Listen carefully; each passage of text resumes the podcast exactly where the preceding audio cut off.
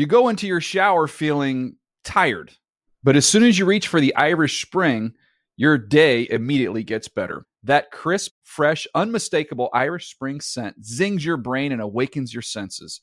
So when you finally emerge from the shower, 37 minutes later, because you pay the water bill so you can stay in there as long as you want, you're ready to take on the day and smell great doing it. Irish Spring Body Wash and Bar Soap. Fresh, green, Irish. Shop now at a store near you. Getting ready to take on spring? Make your first move with the reliable performance and power of STIHL battery tools. From hedge trimmers and mowers to string trimmers and more, right now you can save $50 on select battery tool sets. Real STIHL. Offer valid on select AK system sets through June 16, 2024. See participating retailer for details. When you buy Kroger brand products, you feel like you're winning. That's because they offer proven quality at lower than low prices. In fact, we guarantee that you and your family will love how Kroger brand products taste, or you get your money back. So next time you're shopping for the family, look for delicious Kroger brand products because they'll make you all feel like you're winning. Shop now, in store, or online. Kroger, fresh for everyone.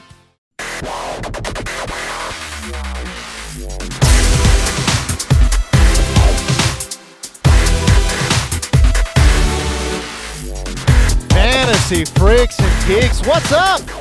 You're listening to NFL Fantasy Live podcast. James Koh here, your host. We got the whiz kid from Wisconsin, Alex Gelhar, not behind the glass today. Excited to be outside again. Uh, we appreciate the efforts and the help from our senior producer of NFL Fantasy Live, Dylan Milner. In the Bro, I've been here the whole time. yeah, buddy. Plus, we got the powerful oracle of prognostication, the slayer of spreadsheet cells, the master of formulas. We have analytics expert Cynthia Frelund in the building. What's up? Not only did I get to hear our fantasy live music, which I really miss. Okay. it's like my favorite one to dance to, but that was a really nice intro. That was good. that was a really nice That was like half wrestling introduction, half I know. Game of Thrones Uh, lineage. I know. I Ah. felt like I mean it really set Perfect. this up well. Thank you. yes, absolutely. Uh, by the way, we welcome in those folks on Facebook Live. I was told there would be no video. Uh, yeah. Well, it's a tiny fine. phone camera. You're, it's cool. It's cool. I didn't brush my hair. We're good. it looks great. It looks like that relaxed, Peachy. that relaxed. SoCal vibe. Exactly. yep. Oh, all right, so it's good. Uh, we're good. Uh, we're going to be talking about the AFC South today. We're going to be talking extensively about Andrew Luck. Some good, uh, well, some interesting news certainly out of Indianapolis. There, we're going to be breaking down uh, a 12-team PPR mock draft we just got done. Uh, as well, so that should be a lot of fun. And again, we'll talk about the Texans, we'll talk about the Titans, we'll talk about the Colts, we'll talk about the Jaguars, Allen Robinson, Nuke Hopkins, DeMarco Murray. We're going to try to get the great Matt Harmon on the phone. It's been a while since we've heard his uh, baritone voice. The international stylings. International. Well, he's taken the he's taken it international now. He has, indeed. Uh, we will try to get him on the phone. We, we never know when we make a call into the wild if it actually works, but uh, we'll see. And if he's available, we shall discuss some wide receivers with the wide receiver prognosticator himself, Matt Harmon. But we start the show, as always, with your top headlines. The camera highlights in the world of sports. Breaking news. Breaking news. Breaking news. Breaking news. Whistles go woo! I like turtles. We continue to follow breaking news. watch the news because I'm a kid. y'all need to hide your kids, hide your wife. All right, Andrew Luck says the rehab on his shoulder is going well, but also admitted that he has not started throwing yet. It's been a while, man. Luck had surgery on his throwing shoulder in January to fix what owner Jim Irsay called, quote, simple labrum repair. Where do you have Andrew Luck ranked Alex Gelhar, and does the news concern you? I had him at uh, I think my QB three or four before, but now that his progress is a little slower and we don't know anything, so I'll probably slide him down just a touch. He'll still be in the top ten, but in that back half, I might push guys like uh, Russell Wilson ahead of him now, or Drew Brees, maybe even Marcus Mariota after all the additions they've made Very in passing attack. How about for yourself, Cynthia? Top five for sure, and I'm not worried about him one bit. Not one bit. Nope, not one bit. Why not? I feel like he's just a little bit more honest than a lot of guys we hear, Okay. right? Like you're never gonna. I Fair. mean, like I, I just don't think he's gonna. He's not. If something were really wrong, then maybe we'd hear less, or they wouldn't let him get on the podium. Right. But it's it's still you know it's still June last I checked, and It's early. Andrew Luck is an elite scoring quarterback, and he now has this improved defense, which by my math means that his offense gets better chance to have better field positioning and more turnovers, meaning more scoring opportunities. So for me, top five, if not you know three, four, it'll just really depend Yeah. in the in the end. All right, can you guys talk to me about uh, what this means, possibly, anyways, for T.Y. Hilton or, or Donte Moncrief in terms of their uh, relative rankings as well? And we'll start with you. doesn't yeah, it doesn't doesn't really move him for me either. It, Nothing? It slides luck down for the just slightly, like I said, for the health concern. If if he comes back and I see the same old luck, or you know, all signs that he'll be 100% by week one, I'll bump him right back up. But for those guys, I mean, I I don't think it really changes their Nope. value. T.Y. Hilton's still a locked top 10 wide receiver, and Donte Moncrief is is what he's been every year. He's got all the talent in the world, but you're going to draft him in the wide receiver 20 to 30 range, and Right. he delivers on situational that situational Yep. wide receiver for sure. I I'm really interested this year with you know there's only one cut right. We go from 90 right to 53. There's no 75. So I'm going to be really interested to see in games maybe two and three this year in preseason. I know I hate preseason, but seeing kind of like who they give the new looks to. Yeah. Right. Yeah. So that's going to be to me that will be the determining factor for Moncrief. It but wouldn't be just Hilton- Dorsett. I mean, I would assume. I mean, they spent some pretty good draft capital on Dorsett. I mean, I'd be surprised if he wasn't the number three target there. No, I'd be surprised if he is. To be Yeah? honest, I think it's Kamar Aiken. They brought that's, him in to That's compete- right. They brought I him in think to Kamar Aiken's the one I'm. And f- in my head, when I was what I was saying, and I should have just said it out loud instead of being sneaky about it, was is it going to be Kamar Aiken or is it going to be Donte Moncrief? I think that he could. I think Aiken could be the number so two. so not only can Aiken be the number three, you think he can be the number two?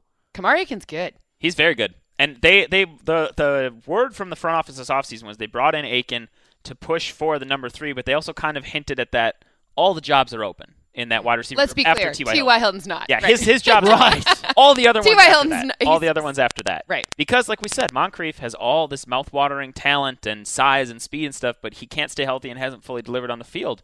Kamar Aiken uh, at the back half of the 2015 season was Yeah. one of the better wide receivers in like efficiency, scoring, and uh, and was receiving a lot of targets. So I think they know he can play, and they're going to let him compete. All right, let's talk about Cam Newton. He also is recovering from a January shoulder surgery uh, to repair not only a labrum but a partial rotator cuff injury as well. He is throwing, and I love the way that they announced it. Uh, in this digital new media age, this was according to a music video of all things that the Panthers Because why not?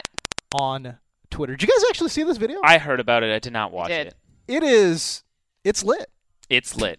It's isn't he just throwing? the I was isn't he, isn't expecting he you to go throwing in the locker room He's like throwing- ten feet? He's to throwing a in the locker room ten know, feet, and I- it looks I'm gonna- awesome. I think that was. I think that actually is. I think you're onto something there. Oh, to my me, the ten feet is an interesting thing, right? I don't think.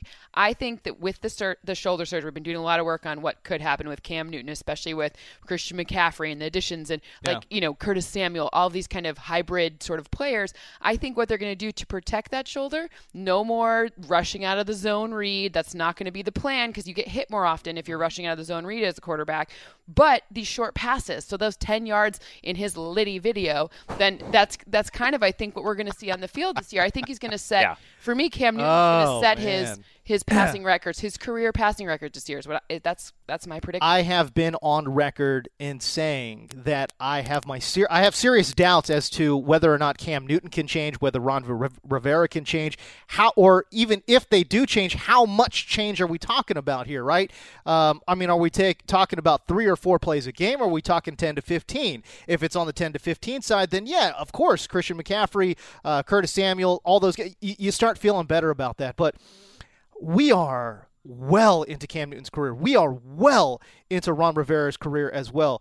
It's hard for guys like that to change. So I, I don't. I have my reservations, but I do think, at least on its surface, it it would make sense for them to change the game plan. Yeah, I think they've hinted at doing the Ben Roethlisberger type of thing, and that was a very similar transition where he was the big guy, scrambling quarterback, would run a lot in his younger years, and now we don't see him get out of the pocket. He dumps it off to Le'Veon Bell, or he dump it off to DeAngelo Williams, or whomever. There's a little chicken and a little egg. Who are they going to do other than Greg Olsen last year? Who was going to get those short and intermediate passes? That was not. That wasn't. They didn't have the personnel there Yep. like they do now. They've really loaded up in that. So there's a little Like what, chicken. Fozzy little Whittaker? Are you gonna you gonna throw uh, 80 targets to him in the short range?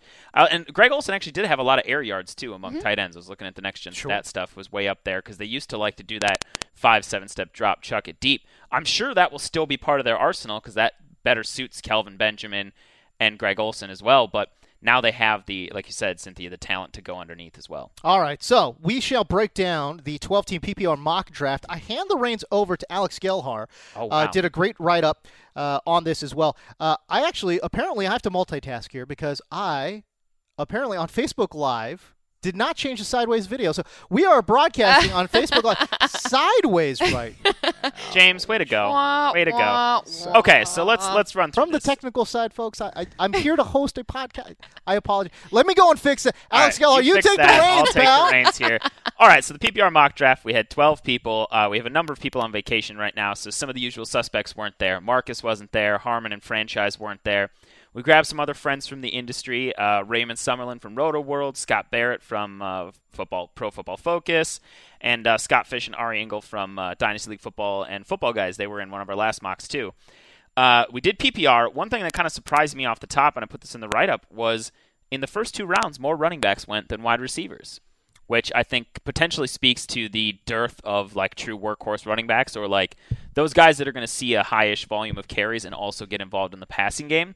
But what about you guys think? What I went wide receiver, wide receiver to start. I went AJ Green, Doug Baldwin. How did you two attack the top of this draft? I mean, you had number one overall, Cynthia, Right. so, So I didn't really have to make much of a decision. close your eyes and hit David Johnson. That was pretty easy. Right. Like I tried to get, you know, you, I told you that I was at yoga, so I had to like get out of my yoga class and go right there. And it turns out it wouldn't have mattered because I had the first pick. So David Johnson either way. no matter what. Right. And then James, he's still fixing his thing, but James went at the top of the draft. Let me find him in here. Went Ezekiel Elliott. He had the third pick. And then coming back around, he grabbed Todd Gurley, which actually surprised me a little bit, James. And perhaps you can uh, elaborate on your Todd Gurley pick here now that you're back. and I don't even know Are if we I the correct way? I really have no idea if I fixed it or not, but it doesn't out. matter. Hey, it doesn't matter. Um, yeah, it looks fine. Um, I will say this. Um, I did not particularly like my draft. Okay, so I James, had Ja- look. I would James's because best comment was that he had a great team in a in a Standard standard, draft. format Right. draft. So let's see here. Let me run. Let me run you guys through James' team. He picked three overall. Yeah. He has uh, Jameis Winston at quarterback, Todd Gurley, Zeke Elliott, Davante Adams, Martavis Bryant, Jack Doyle, Isaiah Crowell in the flex. On the bench, Marlon Mack, Latavius Murray, Samaje Perine. Wow, this is a great standard team. James. it's a wonderful standard team. You've got Willie Snead and uh, James White down there in the bench. Randall Cobb could have some upside. Chris, Sure. Chris Conley, good 40 time for you. great vertical as well. Uh, But so then, uh, let me ask you this: okay. What did you regret? What did you regret, or what were your mistakes think- you think going through the I mean, draft? look at my look. If you look at my top three running backs, right? So we're talking about you know You Ezekiel Elliott, Todd good Gurley, running backs, yeah. yeah, and, and and Isaiah Crowell. Now I love all three of those guys in standard, but in PPR they lose a lot of value because again, uh, it look and I know a lot can change. Obviously, with Zeke Elliott, they want they're talking about trying to get him involved uh, a little bit in the passing game a bit more, but we know that his bread is buttered uh, between the tackles as a runner. I don't think that they're going to utilize him uh, that often. Plus, Dak Prescott, a, a great you know mobile quarterback, and we know that you know mobile quarterbacks and and receiving running backs a little bit Yeah. oil and water there. So, And so you actually opened up the draft with three straight running backs. Then you grabbed Crowell in the third, yeah, so uh, who had I think he had like what 40 catches last year though. So nothing to like Yeah, you know, but- totally turn your nose up at. I that I agree with, but with Duke Johnson there, I mean, how much? I don't know. I just don't know how much work he's going to get in the passing game. And again, Todd Gurley, uh, you know, uh, good talent, good solid talent. I think the touchdown upside is certainly there for all three. But in terms of that safe weekly fo- floor that PPR provides a lot of running backs, I just didn't think it was there. So which would which pick would you have taken back? Would you have rather grabbed a, a wide receiver with one of those second picks? Like Cynthia took Terrelle Pryor two picks after Yeah. you in Yeah, the yeah. second round, uh, and then she took Brandin Cooks. Amari Cooper was still like. available.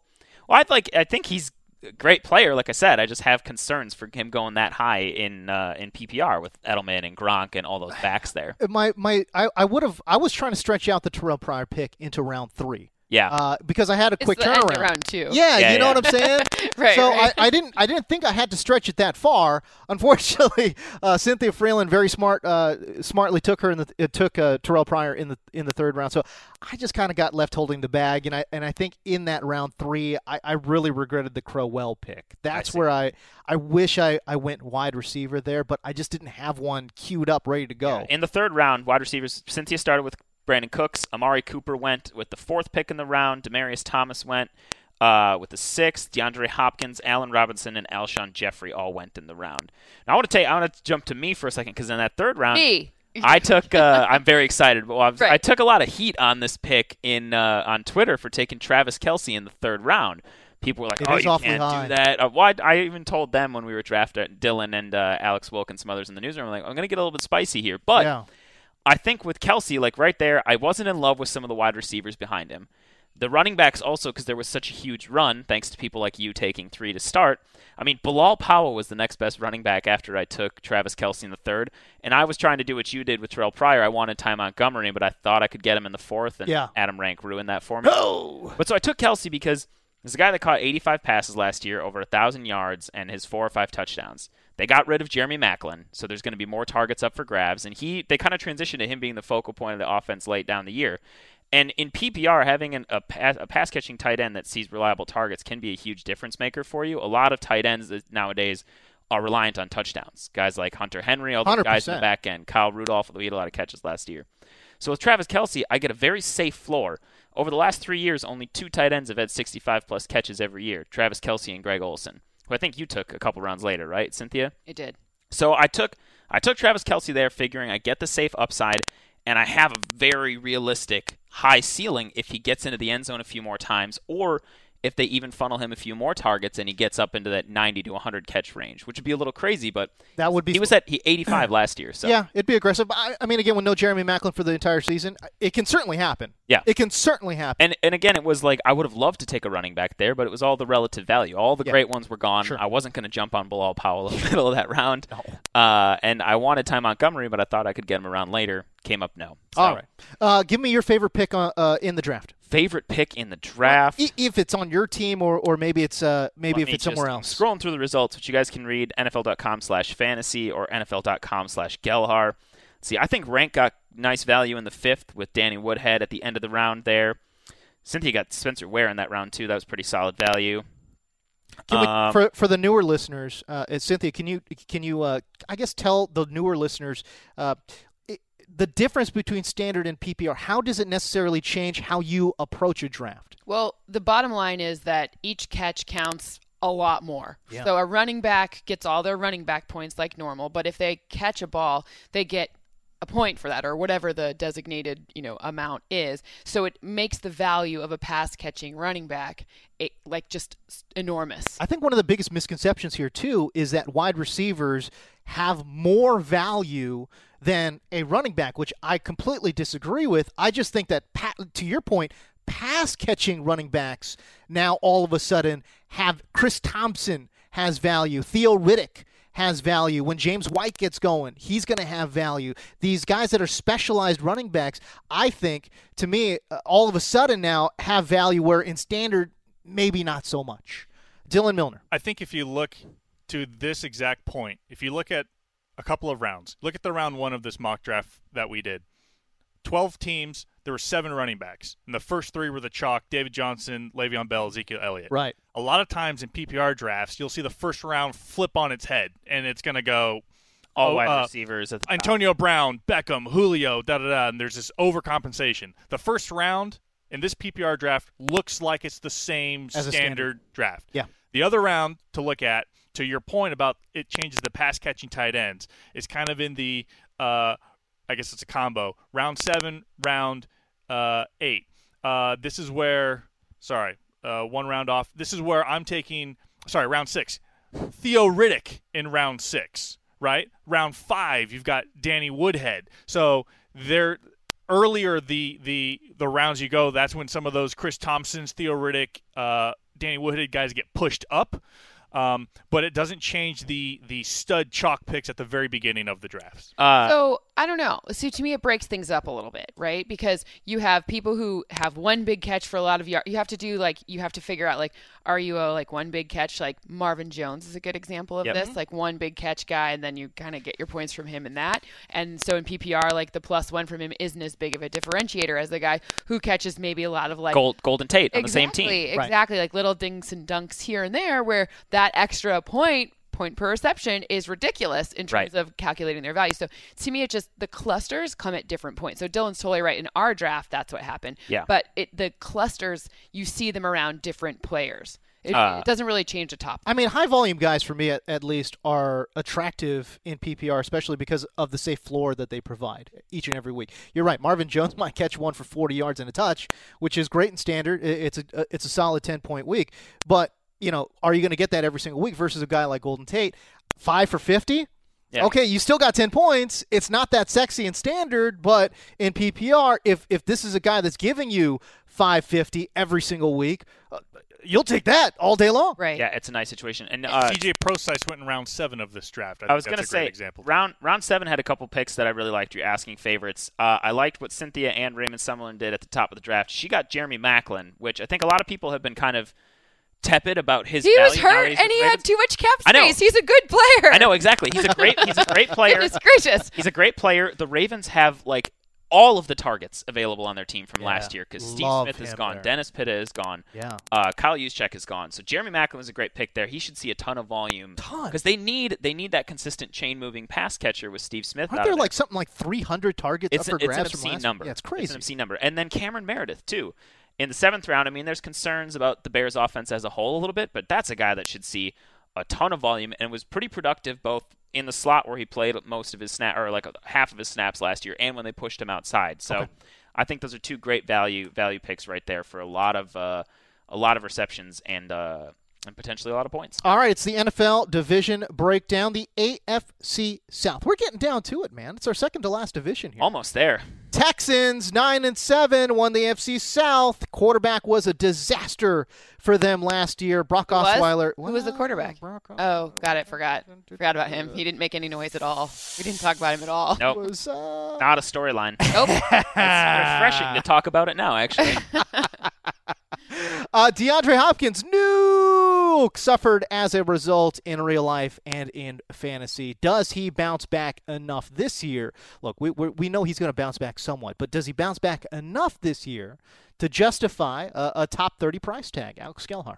I'm concerned about him at his current price tra- tag because he's being drafted as a like the wide receiver anywhere from like what 12 to 15 or so on average. You said top 30, though, right? A top, top 30, 30 pick. overall pick. Yes. Oh, That's oh, oh, still oh. Got in it, got that it, got it, range. got so it, he, that's you know like first three or so rounds, which is where he's going, even at that wide receiver 12 or 15 evaluation. But like, you know, even if we go back to his first kind of breakout year, where he had like 1,200 yards and six touchdowns, uh, his targets didn't didn't fall off too much um, from his huge year in 2015 to 2016.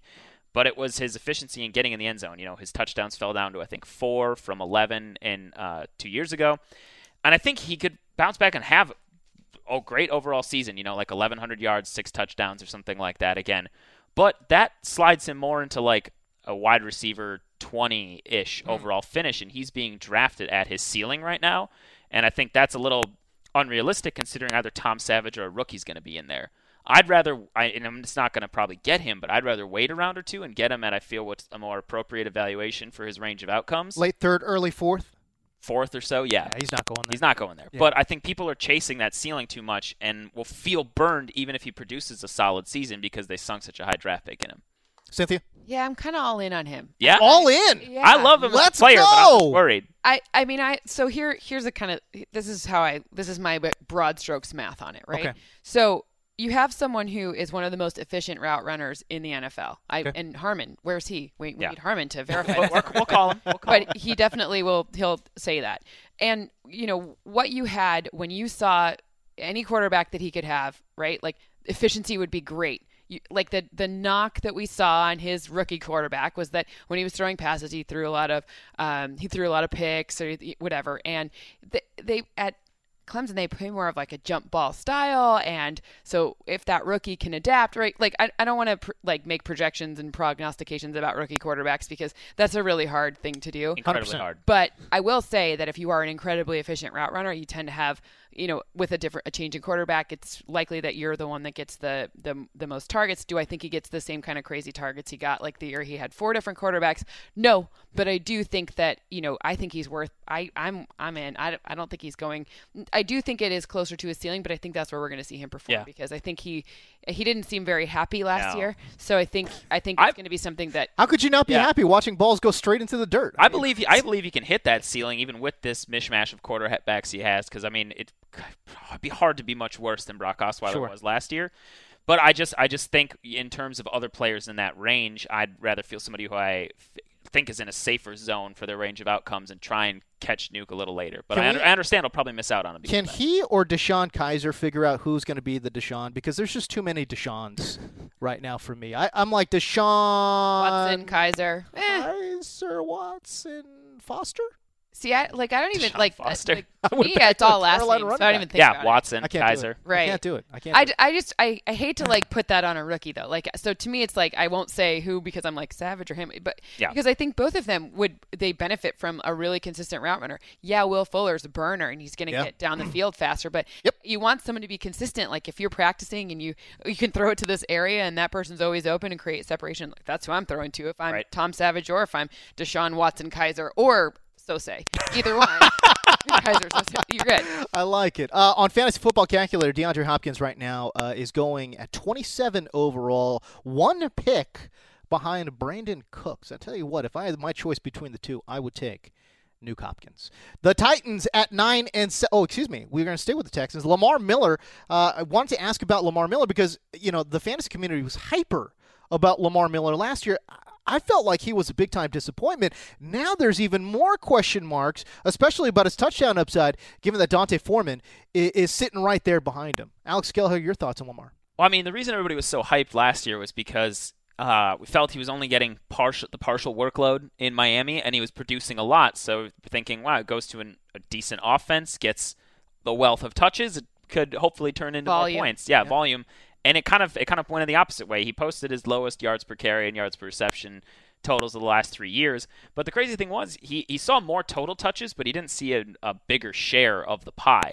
He saw uh, 60, just shy of 62% of the opportunities, touches, and targets out of the Houston backfield. Uh, in 2015, he saw 63%, and in 2014, he saw 61%. So Huh, it was right in that range. He had more total touches by about 50 or so over the last couple of years, but yeah, I think the war- the tu- the concerns about his touchdown upside are, are warranted because now there are just more threats when they get near the red zone. They, they have the big bruising back and Foreman, as you mentioned. C.J. Fedorowicz kind of established himself as a decent red zone threat last year, and of course, Nuke Hopkins is great in the red zone and on the boundary.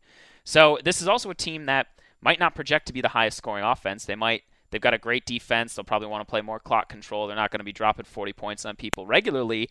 So if that if his chunk of the scoring pie stays low, and would he have six touchdowns last year total, or he only gets five or so? There's there's serious concerns about that for him. I'm a coaching tree person, so I couldn't agree with you more. But which coaching tree does he come from?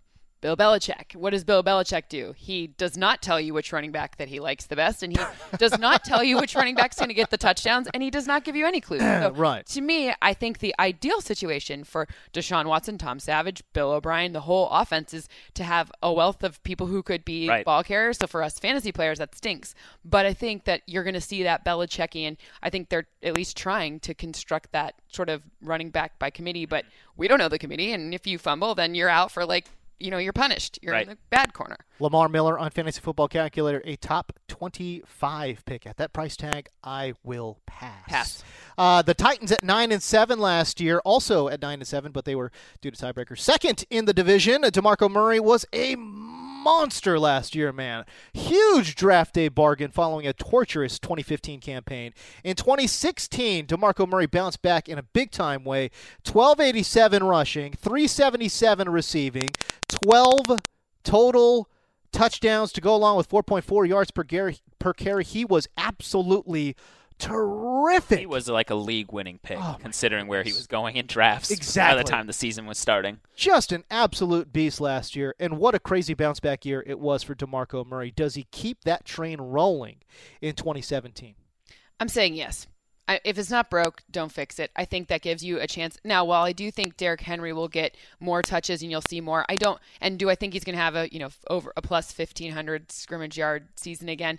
I don't know, but I still think for the, the where you'd be drafting him in your leagues in a very high in a very high position, I think you're going to get a lot of value out of him, and you'll see Derrick Henry start to emerge and take you know fill in wherever the, the, the he needs to be filled in. But honestly, I don't see if it's not broke, don't fix it. You have you're on the cusp of having a really great team, so go put that veteran running back in there. Command all those people to get in the box.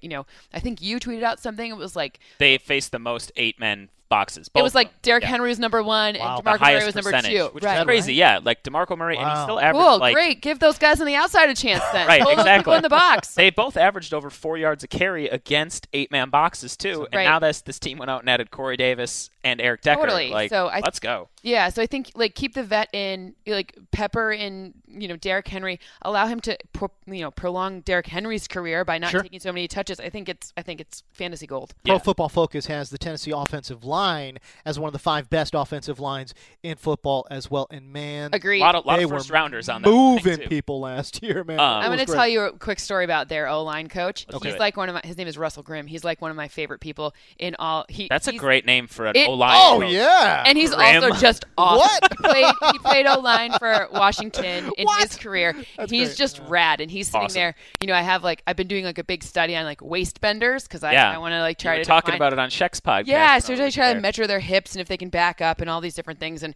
you know, O line coaches really love analytics. No, No, not at all. negative. So my goal, Negative. my goal is to like win him over, and he's like, hey, he's like, you better be watching my guys. He's like Taylor Lewan, blah blah blah. Like, and he's sitting there, and I'm like, I know, I know, I know. So he's, he's the best. If you ever get a chance to watch him, he's like the coolest. Oh Um, man, I was going to say about this split, I think this is one we're going to have to watch the drum beat we always talk about what the coaches are saying. all right. Basically, from the end of the season through now, Mike Mularkey has been saying DeMarco Murray is our workhorse. DeMarco Murray Yep. is our workhorse. We're not going to change that. We love Derrick Henry, but DeMarco Murray is our workhorse. Okay.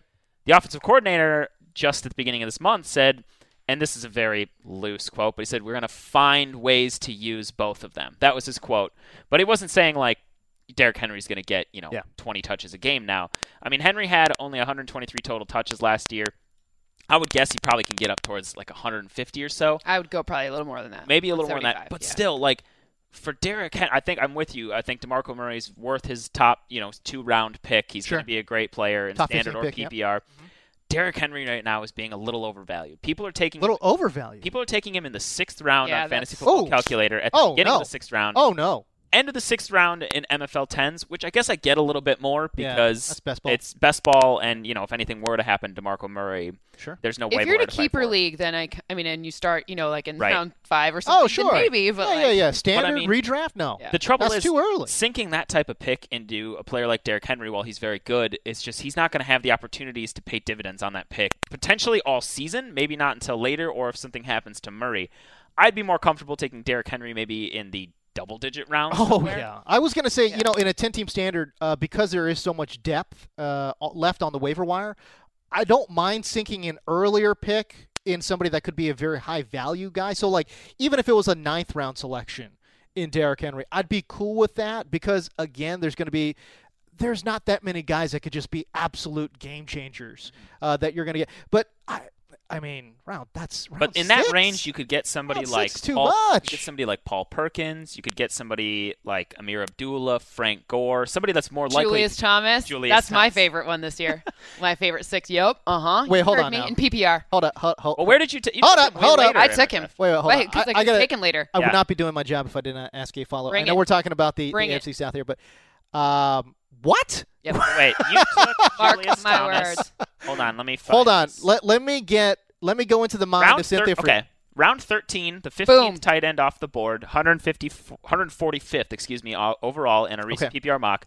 You took Julius Thomas. Yep. You said you'd take him in the sixth. If you The if floor you're, is yours. If you're gonna do if you're gonna say, okay, look, I didn't draft. Obviously, it's not your second tight end. I'm not advocating a two tight end system here, Right. Right. But if you're like, if you've gone, you know, like, like me, where sometimes I'm like, oh, I just drafted like five wide receivers, and I didn't even draft like, you know, whatever. You Yeah. kind of find yourself in that spot. And you're like, you know what? I'm gonna like sneak something in here that people might try to steal from me. I know you could probably get him later, but to me, that's actually if you're doing like a blind, like you know, you know, I try to like game you guys when we play. Like I'm, I'm just learning Well, stuff. you want wanna test stuff. Yeah, I don't want to. be I don't want you to read me. I'm very. I'm bad at lying. I'm from the Midwest. I like you can read me too easy if I. Okay. So point being, I think that this is the Adam Gase reunion Yeah. in Miami. You got a quarterback who, you know, you want to protect this quarterback. You've got a lot of things, you know, you've got a really great slot receiver and your running game, you got JJ, but that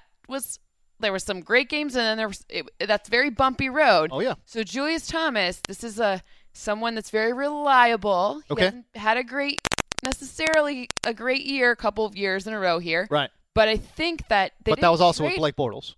but they didn't trade for him for nothing, right? Yeah. Like there, there's a point, there's a strategy there, especially since this is a great tight end class. So they, if they wanted to draft, you know, if they thought they could draft someone, they could have done that. So I'm just saying, sneaky, put it on your radar. Maybe six is high. Maybe we're being a little whatever Yeah, yeah. there. But honestly, if But you have him in just in terms of tight end rankings. Do Like- you have him as a top ten guy? I do. Okay. He's not Gronk. Who do he's you have- Not who Greg you yeah, yeah. Olsen. No, no, obviously, obviously. Like, let's be clear. So what range does he fall in? Would you take Martellus Bennett or Julius Thomas? Marty B. Tyler Eifert or Julius Thomas? Let's see. Eifert's O line really frightens me now. How about Jack terrifying. Doyle or Julius Thomas? Julius Thomas. There you go. Uh, Kyle Rudolph or Julius Thomas? I'm a I little think we're biased finding it. 'cause So I like. uh, you love Kyle Rudolph. Yeah, yeah.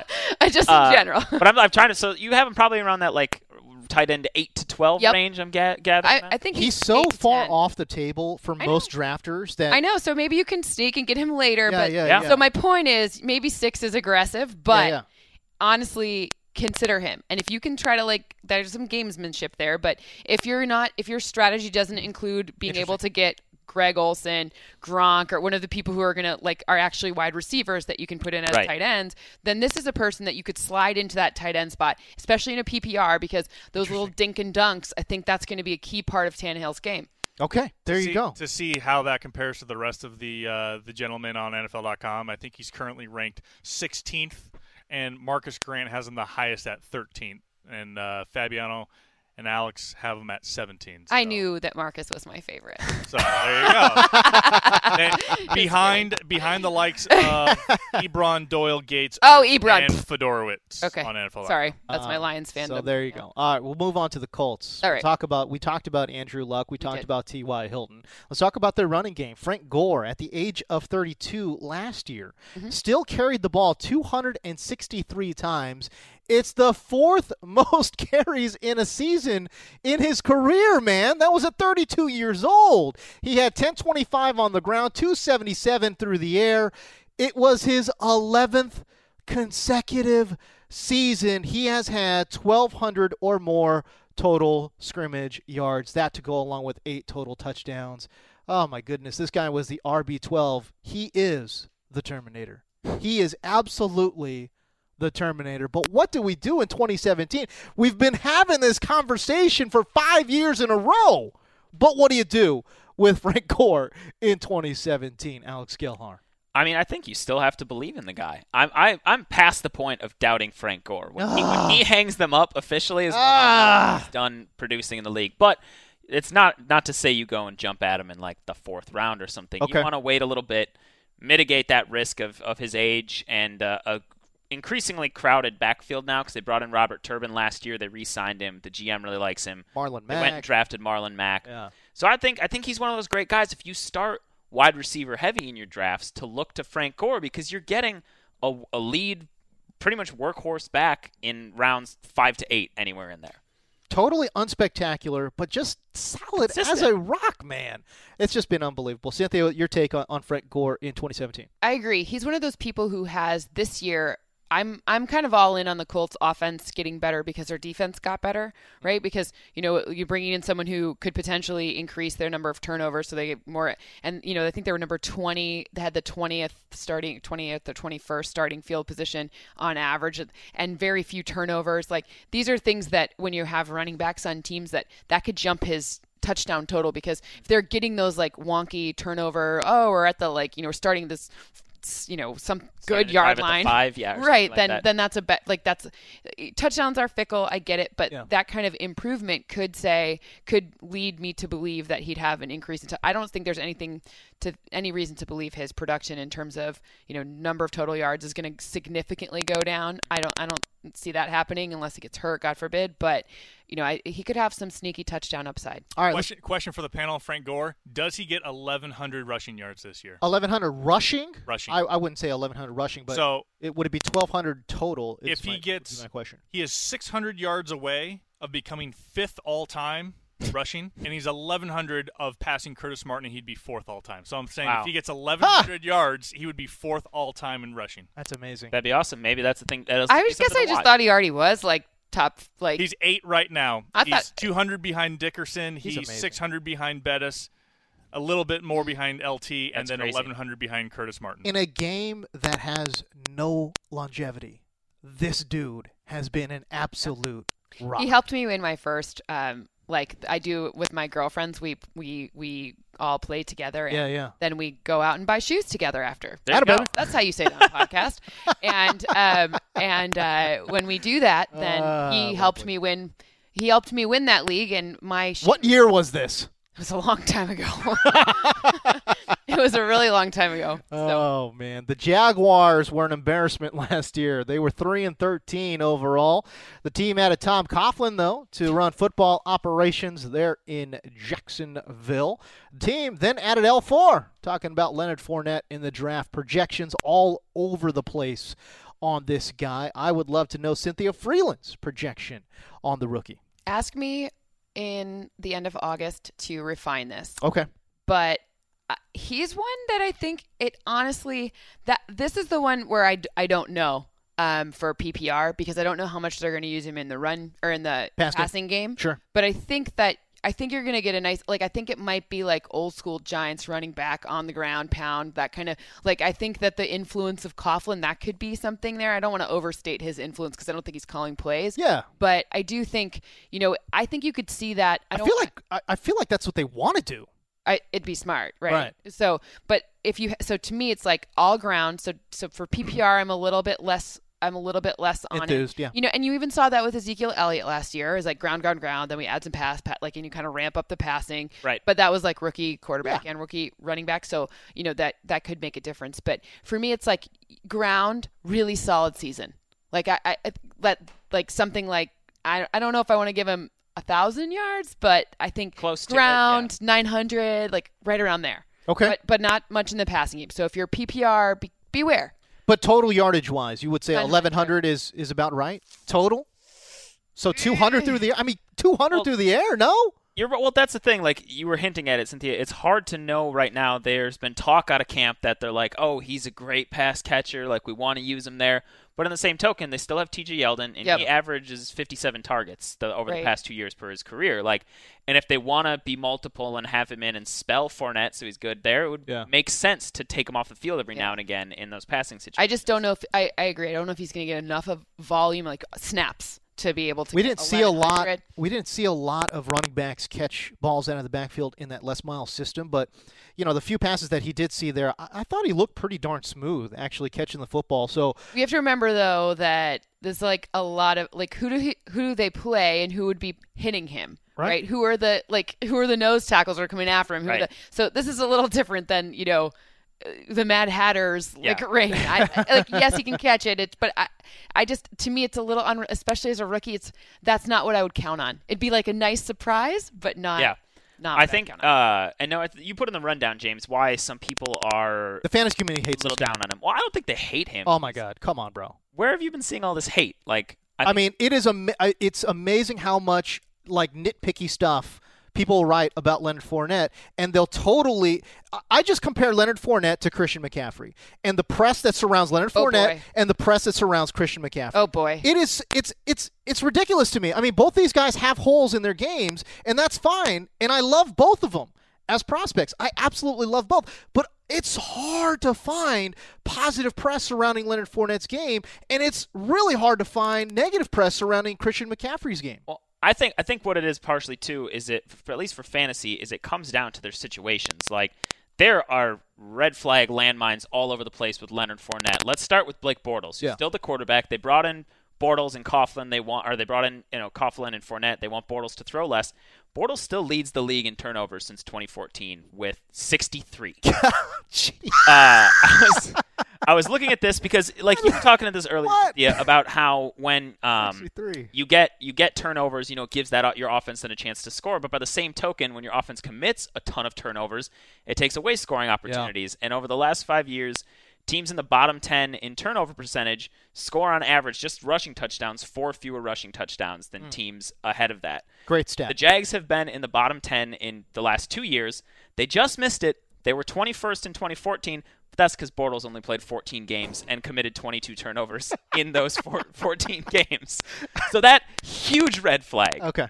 All right. Like you already said, the passing game, McCaffrey Yeah. is going to get work in the passing game. That's why they drafted him. They're already talking about that. He's playing with Cam Newton. He's playing in an objectively better offense with probably still a better defense. I really like the Jags defense and the piece they put it, put in it. Yeah. Let's see that unit play together for a full year and dominate people. So I think that's why there's the discrepancy in their Okay. games. There are there are holes in their personal games, but from fantasy, we're looking at the situation and where they're going. Fournette is also almost unanimously going ahead of McCaffrey. So that's why those red flags become a little more because apparent. you're it's i was about to say i think it often has to do with your expectations too Sure. right so if you're expecting like from mccaffrey you're expecting shared you don't nobody's thinking like he's it he's not like 100% of snaps that he's going to be on the field for you know mm-hmm. so it's i think that the expectation there is uh, very different as Is well Fournette worth a top 20 pick? Top 20? ppr no right right on the edge. PPR no. Standard PPR. ppr no uh-uh Yeah, I would agree. And I was in Miami with my new beach house. well, it was a couple minutes from the beach. There you go. What is Had to get that. That's the Jaguars, That's the lady from last year. she was like a a woman? Yeah, that was a woman. she was like interviewed by a local newscaster after they got. She's uh, super Jalen excited for Leonard Ramsey Fournette. And uh, who did they take? Uh, Miles Jack. Yeah. They the news re- reporter asked her uh, if the Jaguars won the draft, and she had her faint. Now Local news is the best. interview. And. I was in Miami with my new beach house. Well, it was a couple minutes from She had the beach. quotes like, "Yeah, you can't have the the, the NFL's been holding the Jags back because you can't have a newcomer come in and steal the show." it's Oh, like the. T-shirt now. Harmon has one. You'll have to watch it later. It's great. Oh, yeah missed the boat on that. i'm like what Uh, I'm going to save this Allen Robinson piece for if we can get, uh, if we can possibly get Matt Harmon on Let's the fire him phone. up. Let's If dial him right now. Let's dial it up. Let's dial it up. We're going to make a call into the wild, and we shall Harmon. see if Oh, we can already got find. we're going. oh right to it. Oh, are you, you oh, I don't know. We're gonna, gonna- put the whole like number on so people could start like we did that once. out. We did that once on accident. So we had to delete Amazing. That I was like that you said on accident. Here, no, it was- the first. No, I like on accident. Yeah. By accident. Uh, so On yes, accident. uh, we will save this Allen Robinson conversation for if we can get Matt Harmon on the phone. Whoa, hello. Whoa. Uh, but on, we, we may not. back there. We do have some. Produ- Uh, well, Uh, the story was I we had called him and we thought he was going to be around to answer, and then we were just shooting the breeze while Right. it was ringing, and then it started going to And his it was like, voicemail. It's "You've reached Matt bing, Harmon. bing, call me bing." back at, and Right. Rank was the first one to notice, so he just started yelling, and then I went I went back into the audio and bleeped out the rest of it. So That's funny. All right. Well, we're ringing. We So- got like five digits into it. Yeah, it was pretty good. Hello. Oh, hey, it's our pal. What's up, What's Harmon? up? Hey, man, how you doing, pal? Matt Harmon, who's an I'm idiot. great. It's always a good day to wake up and be me. Wow. All right, we welcome you in to the NFL Fantasy Live podcast. It's been a minute since we had you on the pod. Uh, we thought we, we'd give you a call here and get your take on some of these AFC South uh, wide receivers. We'll start with your boy there in Jacksonville, Allen Robinson. A bit of a fantasy disappointment last year. Well, not a bit, a lot. Uh, 883 through the air, just six touchdowns. What does he do in 2017, Matt Harmon? I'm going to just bypass the fact that uh, it's really rude that you're just calling me up and right away get to business. and no, no pleasantries. I I'm apologize. to ignore that. I apologize. Yeah, apology accepted. Anyways, uh, so with Allen Robinson, it's it's kind of hard to tell yourself the story about how he's going to get the volume that we've seen the last two years, considering what Jacksonville's done in the off season. Obviously, they drafted Leonard Fournette in the top five picks. Then they came around the second round and they snagged a big offensive guard, not or a big potential tackle, maybe guard. I don't know with Cam Robinson, but so they obviously want to be a different type of team. They don't want to be losing all the time where they threw a lot more than than they probably have wanted to. So I don't know. I'm I still love Allen Robinson the player, but for fantasy, I think he's probably more of like a third round pick and maybe like a, a high end wide receiver two, low end wide receiver one. For fantasy, it's just not like it's not a situation that I, I love as much as I have in the past. All right, let's talk about Nuke Hopkins. DeAndre Hopkins uh, last year obviously was very frustrated with the quarterback play. Matt Harmon, I, I, asked these two fine folks in the room with me if he bounces back in a big way, but could I get a, a projection from you regarding Nuke? I'm kind of like off Nuke Hopkins this year at his current price. Like you, you see him going off the board on, you know, sites like Fantasy Pros or Fantasy Football Calculator and their ADP right now, and he's like a wide receiver. He's like the wide receiver 12, and and I, that feels to me. I don't know how you guys feel in the room there, but like that feels to me like you're buying him at his absolute best case scenario. Because mm. if you look at the last two years, the only time he's really been a high end wide receiver one for fantasy has really only been in one set of conditions, and okay. that's when the Texans were at their worst as a team in the first half of the 2015 season. Their run play percentage dipped in the second half of the year when their defense got better and they started winning more games. Bill O'Brien has always ranked inside the top six in terms of run uh, runs, run att- rush attempts in the NFL. So I, I don't really see them wanting to be a team that, you know, funnels 30% of their passing offense to Nuke Hopkins. And even if they do do that, it's probably not going to be the same amount of volume that we've seen the last two years. Plus, like, I know things are going to be better without Brock Osweiler, at least we would assume. But yeah. how much better are they really with Tom Savage, who wasn't like a tangible upgrade as soon as he hit the field last year? It's true. I like Deshaun Watson enough as a prospect, but you know he's still going to be a rookie. So I can easily see Hopkins finishing as like wide receiver 19 or 20, and where he's going right now, like that, I just can't justify ever making the pick there at that point. So okay. I, am I'm, I'm pretty much like completely out on Hopkins as long as this price stays around wide receiver 12. All right, let's go to Tennessee. Marcus Mariota broke his leg late last year, but is on track to start the season. Team out of Corey Davis in the draft. Eric Decker, your favorite, one of your favorite wide receivers in free agency. Meanwhile, yeah. one of James's least favorite oh, players. Yeah, yeah. Uh, well, I was right in 2016. Uh, no, stupid. Uh, meanwhile, oh, give me a break. I, I, know. All right, all right. Just stop it. Uh, Rishard Matthews was your leading receiver last year in Tennessee. Given their you know current price tags, who do you like there in Tennessee? Who's your favorite preferred wide receiver in the Titans uh, wide receiver corps? So right now it's Decker, just because he's still cheap, but I would expect him to probably creep up into like the top 35 wide receivers picked by the time we're doing this in August. And at that point, then I really am a little bit shyer on the price just because I love Decker, the player, again. But this is another volume situation where, like, how Tennessee's offseason moves definitely seem to indicate that they want to open up the offense more. You know, they have a really efficient quarterback, especially in the red zone. Decker has been one of the most efficient wide receivers in the league in the red zone, so it's a good pairing from that perspective. And I think that, like, on a week to week basis, we can kind of count on Decker as a as a touchdown threat. But outside of that, like I don't I don't know if any of these guys are going to get the volume to be like predictable week to week because they still have Delanie Walker. They drafted Corey Davis in the top five. Rishard Matthews is kind of was I think was going to be a trap either way this year because because I don't think he's that great of a player. Like I think he's just fine. I think he's a guy, but yeah. not much more than that. Mm-hmm. So like all of these guys feel like they're going to be volatile week to week who's going to like it might be more just a week to week like guessing game with and matchup perspective in terms of who's going to have the week that week. So I I don't really want to feel good about drafting any of these guys either. Yeah. I'm with you on that. I, like I think I saw Mike Clay tweeted out his projections for these guys, and for Davis, Decker, and Rishard Matthews, it was all roughly in the like 1,000, 50, no, like 50 to 70 catch, like seven to 800 yard, like five to seven touchdown games. Like the only time I'd probably want to actually start one of these guys is maybe in a game if they're going to be in something that's projected to be a really high scoring affair. Hmm. Like if they were hypothetically playing the Packers again like they did last year, like that'd be a game where I might start these guys. But otherwise, like Harmon's kind of right. At their costs, I feel like it's going to be too unpredictable and it's going to be too frustrating to try and figure out when and where to start these guys. I think it certainly opens the door, anyways, for Marcus Mariota being a great value quarterback. Uh, you know, you, you, talk about these individual wide receivers. Maybe individually we don't know what they're going to do, but I tell you what, as a collection, that's got to help the development of Marcus Mariota. Hopefully, he comes back from his broken leg at 100%. All right, enough with the uh, the AFC South. Let's talk about a more important topic here. Let's talk about you, Matt Harmon. What you got going on, oh. pal?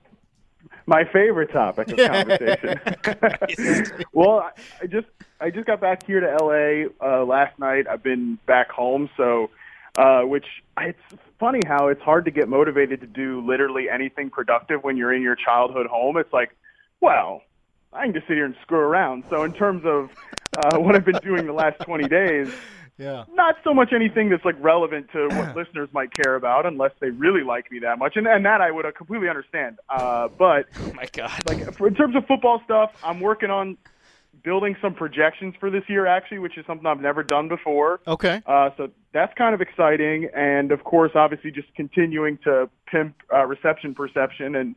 Uh, if listeners are interested in more of my wide receiver analysis, you go to receptionperception.com. You click on my little face there, and you can buy access to all my data that I charted out this year. So pretty you. excited about that. Uh, continuing to, to get out there and like it's not even it's not even it's not even July yet. So I'm I'm really hoping that uh, as the season goes on or as the preseason goes on, we get to more like take season. Uh, the demand for that will be pretty great. So I'm I'm ex- I'm excited. But in terms of what's going on with me, I don't know. Just trying to live my best life here. How's uh, how's how's Charlie? How have you guys been? Uh, I'm sure. Did you guys see the video? Uh, Chief, as Chief no. Charlie, uh, videographer in okay. the house, I uh, I filmed it last night, but it was quite an adorable reunion. But how is how has the full day been, Harmon, with oh. you guys hanging out again? Uh, it's been good to have him back. Like there's some. So obviously, if I was did not take Charlie back east on the trip. But for those that don't know, uh, which was really hard for for me, but I think probably harder for him. Uh, is it because he doesn't? Your reporting. Is it because he doesn't like West Virginia? Is that why? I, it's just because I. I'm going to ignore that. Uh, it's just because I could not imagine like possibly flying with him because ah. he's a very anxious dog, and like I just don't think Xanax. he would have done well with that. You can give So- your dog Little Xanax. Oh boy. It's true. I don't Oh, want to. I don't know. I know. I know there are ways to do it, but I just uh, maybe we'll explore it down the line. But I got to say, it's nice having him back for for me at least because there are just some things you like get used to having a dog around. Like you wake up in the middle of the night to like go to the bathroom or something. Like I always put out my hand to like tell him to stay, and like I was doing that, and I'd be like, oh, there's nobody here, uh, or you know, just little little things like that you get used to, and when the dog's not around, it's kind of Harmon, sad. do you realize? So wait, a dog, what, seven times they age? What, the seven dog years for every one human year? Uh, something like that. Yeah. Yeah. That's so. So each dog year is what, 52 days? Basically. You left your dog for a half a year alone. Wow. What know, a that's perspective. What I, that's what I, we said A last half night. I was a like, year. he probably took a year off his life for this the stress. A half a putting year. Through. You What left your dog for a half a year. Wow. Now that Xanax sounds better, Cynthia, doesn't it? Where, where the hell were you to deliver these numbers before I made this decision? I know.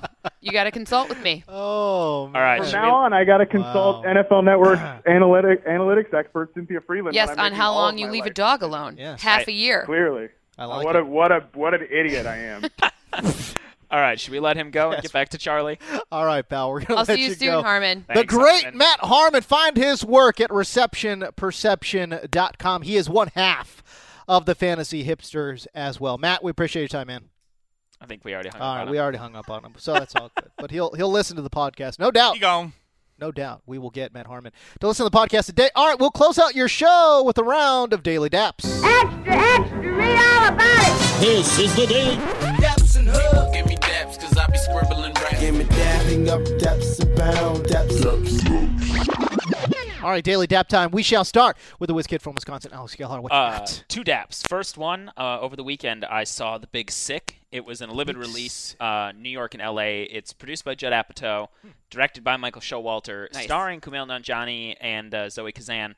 And it's based on Kumail's real life with his wife, actually, because while they were, well, no, like while they were dating, she came down with some incredibly rare illness and had to be put into a medically induced coma for months. Uh, so that's kind of the center of the story. Is this Okay. uh, young Pakistani guy and this white girl are dating, and she gets put into this coma, and it kind of thrusts him in with her family and stuff like that. Amazing movie. It's super funny, super looks good. heartfelt, super touching. Honestly, can't recommend it highly enough. Wow. It was phenomenal. Uh, I thought What's the name of it again? The Big Sick. The Big Sick. Yep. Yep. S-I-C-K. I've seen the I've seen the commercials for it. I just couldn't remember. So I think it's opening wide soon. Um, so keep an eye out for it when it comes to your theater. But go check it out. It's super funny. Hmm. It's like I said, it's got a great heart to it, and it's not like it's still hilarious without being like super raunchy, like some Sure. of those other Apatow movies that Yeah. they hit for a while with like uh, Super Bad and uh, uh, what's the one I'm forgetting? Oh, Knocked Up and stuff like that. It's just it's really great. So I can't recommend it highly enough. Second thing, Much Dumber. One of the stupidest things I think I've ever watched in my life, but I was like cry laughing last night at midnight in the streets of Westwood as I was walking Charlie because I stumbled upon this video. It was a guy that used to do it on Vine, and it was called Pronouncing Things Incorrectly. Okay. So he would do the six second Vine of just him like with like brands or fruits or you know cereals or random I like signs for stores. Okay. And he would just horribly mispronounce them, and it's just like he'll do like five or six of them things, just like bam, bam, bam, bam, bam. It's so dumb, but it's hilarious. I need this in my a, life. There's a compilation video on YouTube, and I think people must have thought I was psychotic as I was just walking through the streets, like scream laughing with Charlie. So just I need this guy in my pronouncing things incorrectly on YouTube, and you will not be disappointed. I like it. Cynthia Frelund, do we have daily daps from you, ma'am? We do. We have two. So um, it's summer, and you know how like when we were little, you have to like read books in the summer, and you get like stickers and stuff. So like, Yeah. I've been like consuming books like a maniac. Like Yeah. I'm like at Good like, for two you. or three a week. It's crazy. Oh, I'm jealous. That's I know awesome it's good. So I just read read this really good data science book. Yep, I said it. um, but it, it's actually like it's something that I think I read a great data uh, science book. No, I would not recommend it here if I didn't Oh, think that our listeners would really like it. All right. It's called Everybody Lies. Okay. And it's it's a really great book because it this on basically my says that eh, eh, okay, fair warning, there are some things in there like they talk about some things that are a little raunchy, but Okay. it's good. The the this guy Seth, the the author Seth Stephens Davidovit Davidowitz, I know I'm just butchering his name, but he um ultimately he took years worth of Google search data and he like mapped it to the most amazing things that tell us truths about ourselves. He talks about the election. He talks about What? He, oh, it's fantastic Okay, book. okay. So it's really it's worth the read. It just came out. I'm a big fan. I mean, I'm a I'm a it's it's a good it's a good read. So that's my first one. Okay. And then my second app, Oreo cookies. Yeah. It's a great I just, choice. I just like them. Things we learn on the NFL Fantasy Live podcast. I love it. Uh, I will give my first undaps to Chris Paul, CP3. Uh, got traded over to the Rockets because he said he did not want to play for the LA Clippers anymore. Uh, I just Good. don't. Then you want him gone. Then That's fine. he doesn't want to play for them. Then that's good. No, no. Here's the thing, I, I, and and you know, I, I know you know Clipper Nation, all that kind of thing. Okay, but it's not it's not that I'm mad at him for leaving. I'm not that guy. I'm just saying, I'm really not that guy. Like KD going to the Golden State Warriors, I'm down. Do do you? It's all good, but I just to me this th- it doesn't make any sense. I mean, Why? first of all, the money. It makes absolute. Oh, no it sense does for- make sense from the money. No, it ma- makes absolutely. the Rockets need cap space, and no, he's still got his no, bird. No, no. I'm talking about rights. yes, he retains his bird rights. That's Right. fine. So, and he's going to take 11 million dollar hit this year with the thought that he could then sign a supermax deal uh, at the end of next season. Bro, you're playing with 200 million dollars in change. Uh, for a guy that has an extensive injury history, you're telling me at the age of 33, somebody's going to sign this guy to a five year Supermax deal with those injuries? And again, we're talking about playing around with $200 million. Let's say he blows out an Achilles. Let's say he blows out an ACL, whatever it might be. That money is bye bye. It's just to me, I don't know. It did, it didn't make sense from a financial standpoint to me. From a basketball standpoint, it makes absolutely no sense. His style of gameplay does not mesh with what I think will work well with the Mike D'Antoni system. You just mean James Harden. I, there's James Harden there, who is also a ball dominant guard as well, who just who just put in an MVP level type season, and you're going to ask him to step aside and give the ball to CP. I Wait, just, why are you stepping? Got, why is he stepping aside? CP3? CP3 is? It's like Blake Griffin and he. I mean, they both had they put up pretty significant numbers. Man, together. we're having a significant basketball talk, which I love, but we'll move on. I just don't think I didn't like it from a basketball standpoint. Take it offline. I didn't like it from a financial standpoint. I just, to me, it just didn't make a whole hell of a lot of sense. But It whatever. definitely was. It definitely was like whoa. Oh, for but sure. I think you dig in a little deeper and you see like. I think if some- he went to San Antonio, I'm all about it. I'd be super happy for CP3. I think it'd be great for the league. Blah blah blah blah. Anyways, daps to the Great British Baking Show. Uh, total left turn here. I, I just my wife was into it, and I just started watching a few episodes. Like I don't know, like four or five weeks ago. And I first of all, I'm a sucker for cooking shows. Like I love Chopped. I love all They're those. so kinds of- addicting. Oh my god! I know. I can't stop watching. Them I either. love them. Especially Chopped. Like if that's on, I'm like, I Yep. really have crap. I should. I have do so much part. to do. It's only such a small commitment. right. let me let What's me let me watch it through this one break. Yes, no. Um, I I love cooking competition shows. I'm a sucker for them all. Um, Great British Baking Show. Mary Berry, Paul Hollywood, Mel. I'm gonna butcher her name. Uh, It's okay. I did that already. E. Droik and Sue Perkins, who I absolutely love. Um, Sue Perkins, I think, to me is a superstar. But uh, but yes, on your marks, get set to bake. Uh, I, the Great British Baking Show. It's on PBS. You can find it on Netflix as well. The most current season is currently Nice. on Netflix. Go check it out What if an you are eclectic into. bunch of daps. I know it's all over the place. Big data novel or not novel, a book which I have on my list now. No, you should. It, it's a great. You can It looks audio awesome. It's really Looks good. awesome. Really good. It is all over the place. We got basketball. in, We got the we got some cooking shows in. We got some movies. Do you have anything about the Dodgers, really quick? Because I mean, Just they're on a roll. it all depends. Bellinger. Cody Bellinger Yeah. is a beast. That's going to do it for There we our go. show today. For the Whiz Kid from Wisconsin, Alex Gelhar, Cynthia Frelund joining us on this beautiful Wednesday. I'm James Koh. We'll see you.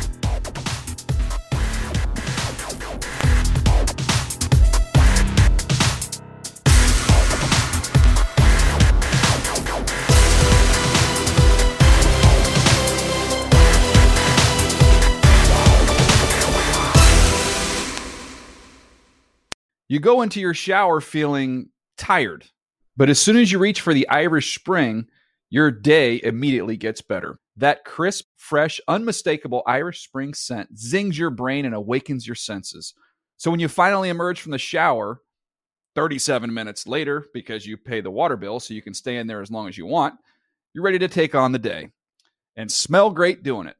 Irish Spring Body Wash and Bar Soap. Fresh, green, Irish. Shop now at a store near you. Whether you're a savvy spender maximizing your savings with cashback rewards, a thrifty rate watcher seeking the lowest interest, or a travel enthusiast looking for extraordinary perks, Kemba Financial Credit Union has a visa to complement your lifestyle and unique needs. Apply today at Kemba.org to unlock a limited time 2% cash back on purchases and pay 0% interest on balance transfers for an entire year with a new visa from Kemba. You deserve a card that works for you. Restrictions apply. Offer ends June 30th, 2024.